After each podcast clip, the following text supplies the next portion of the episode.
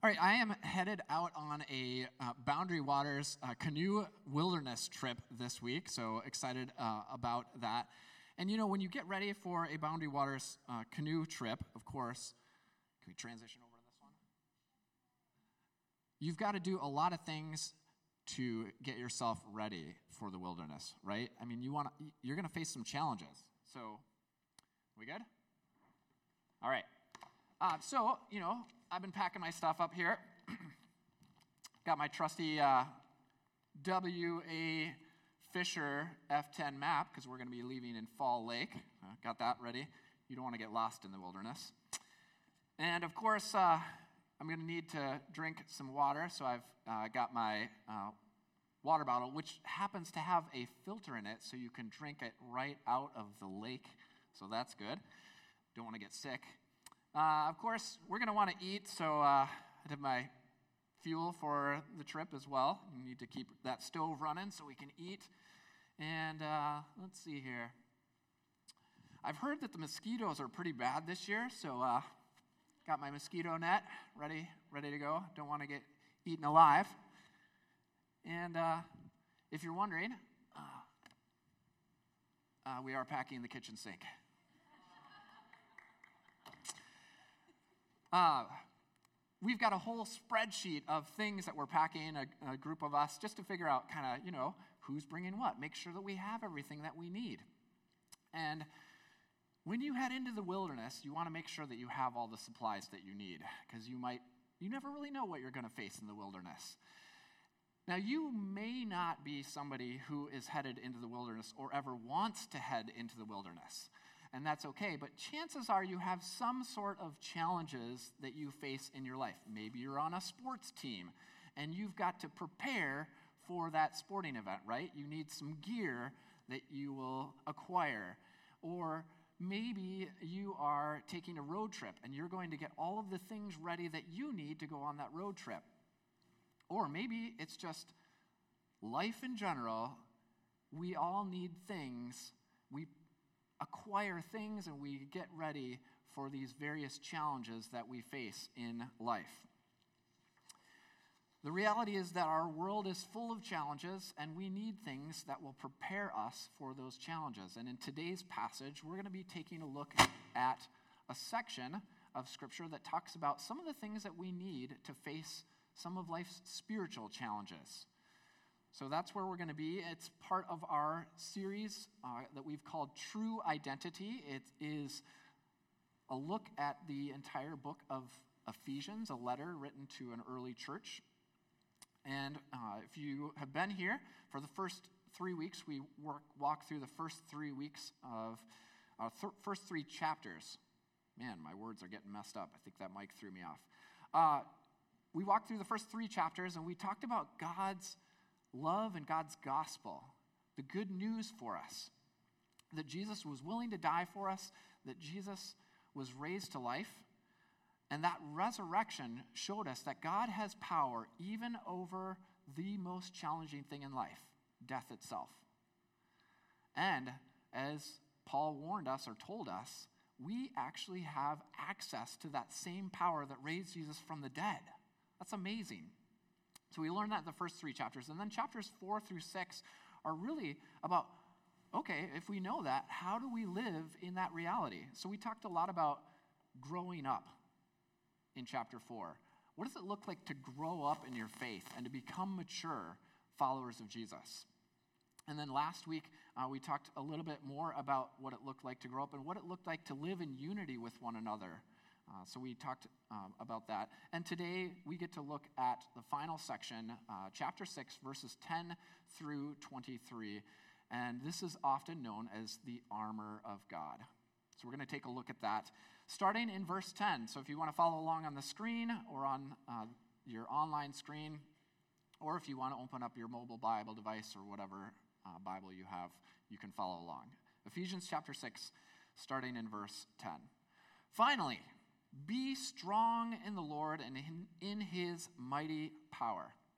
So, this verse, first verse really stands alone among them. It could be sort of the title of this whole section. And finally, could be that transition of like, okay, finally, we're hitting the end. Or some commentators have said it could be said from now on. So now that you know all this stuff about the good news of Jesus, the hope that we have in Jesus, now that you know this glorious riches or inheritance that we've got, this incomparable great power that we have that Christ exerted when he was raised from the dead, that broke down the dividing wall of hostility, this good news for everybody, now that you know all of that, and the fact that we are called to submit one another, from now on, I want you to be strong. I want you to be strong because of all these things. And that be strong, interestingly enough, is actually a passive verb. So this isn't something that you have to do on your own strength, like, hey, I want you to be strong. You know, get out there and lift weights, get ready. Spiritual weights, we're going to do it. Uh, you could do that, but it's a passive form. That means that actually, this is something that you don't do, this is something that's given to you. God is giving you this strength. This is not our strength, this is God's strength. So when it says be strong, God is strong. Yes. And then he says, here's how you do it. In verse 11, put on the full armor of God so that you can take your stand against the devil's schemes. For our struggle is not against flesh and blood, but against the rulers, against the authorities, against the powers of this dark world, and against the spiritual forces of evil in the heavenly realms. So Paul's taking, inviting them to take a stand against the devil's schemes. Struggle is really, I think, a better word that we could think about.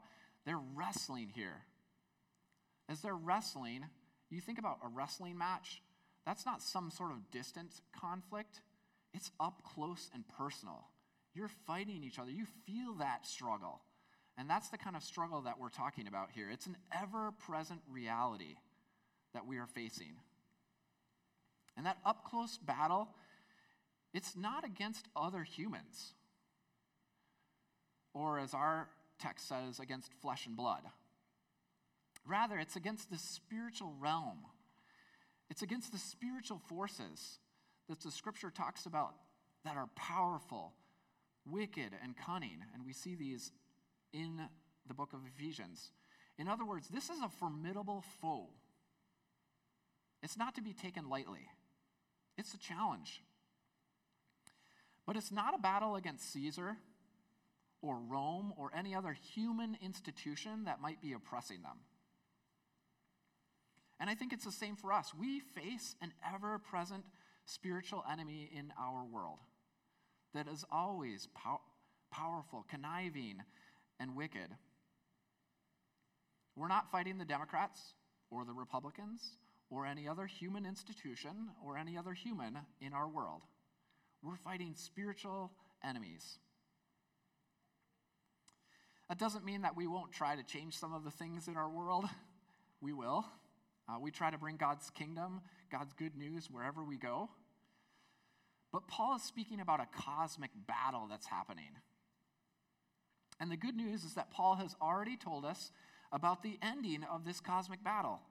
We know that it was a mystery, but it's been made known that Christ has died for us and has overcome death. And that God has raised Jesus from the dead. In other words, Nothing can overcome Christ. The battle has already been won. Because Jesus because God raised Jesus from the dead, there's no wicked, powerful, or cunning enemy that can overcome God. It's done. Still, because we do face a powerful, wicked enemy, Paul says for a second time, therefore, Put on the full armor of God, so that when the day of evil comes, you may be able to stand your ground. And after you have done everything to stand, stand firm then with the belt of truth buckled around your waist, with the breastplate of righteousness in place, and with your feet fitted with the readiness that comes from the gospel of peace. In addition to all this, take up the shield of faith with which you can extinguish all of the flaming arrows of the evil one. Take the helmet of salvation and the sword of the Spirit, which is the Word of God. So each of these represents a part of the Christian existence or identity, which Paul has talked about previously in the book of Ephesians. So you can look back and you can read a fuller explanation of each of these. And the first four of these that he mentions, there are six in total, but the first four of these elements of armor really are character traits that we can work on. And many scholars agree that Paul is actually referring back to the book of Isaiah where these are mentioned, and he's encouraging us to live like that. And when he's mentioning these back in the book of Isaiah, it's talking about this messenger that we now as Christians interpret as God. So these are character traits of God that we are to imitate, as we talked about last week, and that we are to live uh, out in our world. So the first of which is this idea of this belt of truth, uh, and the second of which is this breastplate of righteousness. The third of which is this, the feet of readiness for the gospel of peace, and the last of which is the shield of faith. And it's important that we don't get hung up in the details of the armor. Paul actually uses these same pieces of armor other places in Scripture to refer to other character traits. What's important for us to think about in this is the, the virtues truth, righteousness, readiness, and faithfulness. The last of which has this idea that will extinguish the enemy's arrows or the enemy attacks. So, in some ways, I think it's one of the most important. So, truth, righteousness, readiness, faithfulness, or faith. These are the virtues that we want to put on. And then Paul adds two more, but he changes the imperative in that verse. He says, take, or another way to think of it would be to receive. So we're to put on these first four truth, righteousness, readiness, and faith. We're to take on or to receive the final two, and they are uh, salvation and God's word. These are gifts that are given to us the helmet of salvation and the sword of the Spirit. Um, so, as we think about these, as we think about the f- spiritual challenges that we face in our world, we want to put on each of these pieces of armor. We want to put on the full armor of God. And the question is which ones would you say you feel like, I'm doing pretty good at that? And which ones would you say, I need a lot of help with that? I need some help with my truth, or I need some help with my faith or righteousness or with the readiness. Well, the good news is that if you need some help with these, that this is not an individual soldier. We in the Western world tend to think about this as an individual soldier putting on the armor of God, getting all suited up and ready to go. And that's good and all because each individual soldier does need to put on their armor for sure. But in first century Christians, they would have heard this and they would have thought about the entire army. So this isn't about each individual per se, it's about the entirety of the army putting on the full armor of God. Together, they're going to be able to fight the enemy. You wouldn't expect an individual soldier to do that, it'd be the whole army. And so, similarly, as we think about this, these are group virtues. Together, we want to put on truth, righteousness, readiness, faithfulness. We want to think about salvation and the Word of God. And that Word of God isn't necessarily the Bible as we think of it today.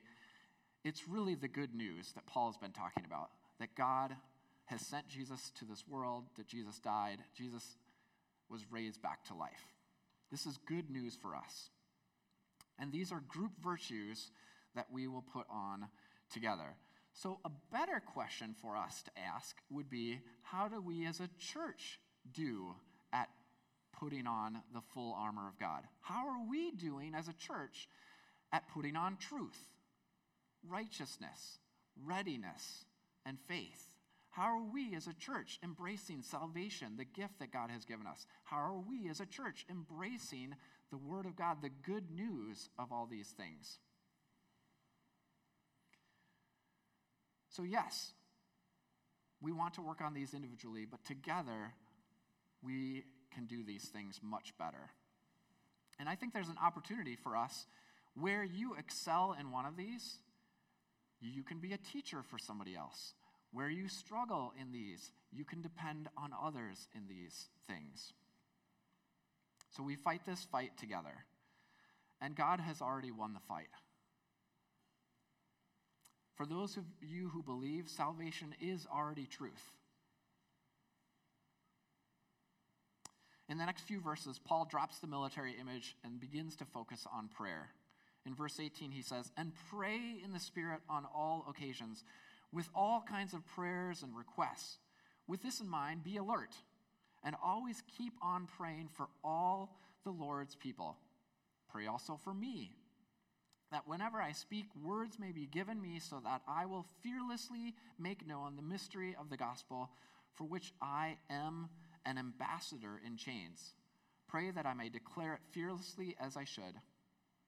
Tychicus, the dear brother and faithful servant in the Lord, will tell you everything, so that you also may know how I am and what I am doing. I am sending him to you for this very purpose, that you may know how we are, and that you that he may encourage you. Peace to you, brothers and sisters, and love with faith from God the Father and the Lord Jesus Christ. And thus ends the book of Ephesians. So, Paul, as he's finishing this book up, encourages the believers to put on the full armor of God and to pray, to pray for one another, to pray with one another.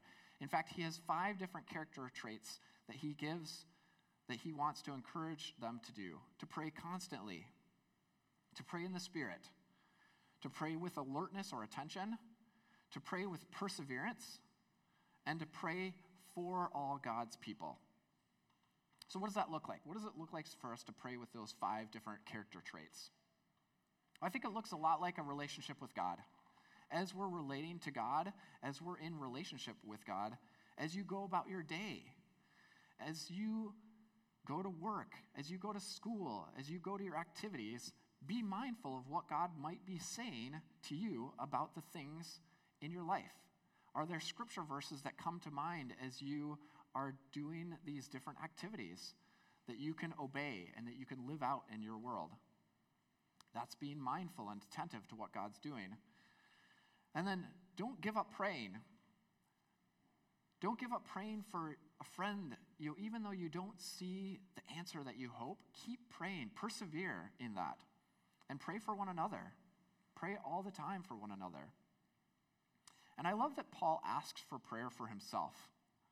He's not immune from this. Now, I don't know about you, but I tend to think of Paul as one of the heroes of the faith. He wrote a significant portion of Scripture. And the fact that he's asking for prayer, every one of us needs prayer. And so, similarly, Sandy and I were the pastors of this church. We need prayer. You can pray for us it's the same ways that Paul asked for prayer. We need prayers that words would come out of our mouths that would honor Jesus and would help people connect with Jesus. And you need prayer. It's part of the reason why we take prayer requests each Sunday and we continue to pray for and with you throughout the week. Paul finishes with some personal greetings and instructions. Tychicus would have been the person who would have brought the letter to the Ephesians. He would have been the one who would have read it out loud to them and then explained anything, you know, added some additional color commentary or answered any questions that they had. And so this really wraps up our series on our true identity as followers of Jesus. This letter, we can familiarize ourselves with the gospel message. You can read this, the first three chapters in particular, remind us of the goodness of God's good story. And then the next few chapters, four through six, really remind us how we can live a life that's worthy of that good news. So, as we think about that today, we can ask ourselves, and you can ask yourself, is there anything that I need to help me prepare myself for life's challenges. Or things that would help my community prepare for life's challenges, to stand against this spiritual enemy that we have. Do you need help putting on one of the different pieces of the armor? Do you need help with truth or righteousness or with readiness or faith or salvation or with the Word of God? Or do you need to receive the good news that God has died for you? Not just for other people, but for you.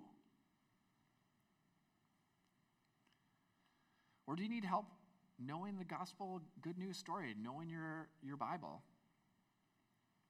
If you need help with any one of those, and I think if any of us are honest, we all need help. Look for help. That's the beauty of the community. We can help each other. Ask. Remember in verse 10, this isn't your strength, this isn't your spiritual weightlifting. Together we do this. So we, we have to ask for help in order to get it. And while God can work outside of sort of the church and do an act of God and help you somehow gain the strength, I think God's chosen instrument is the church. So we call on each other to help us with these things. God works through us.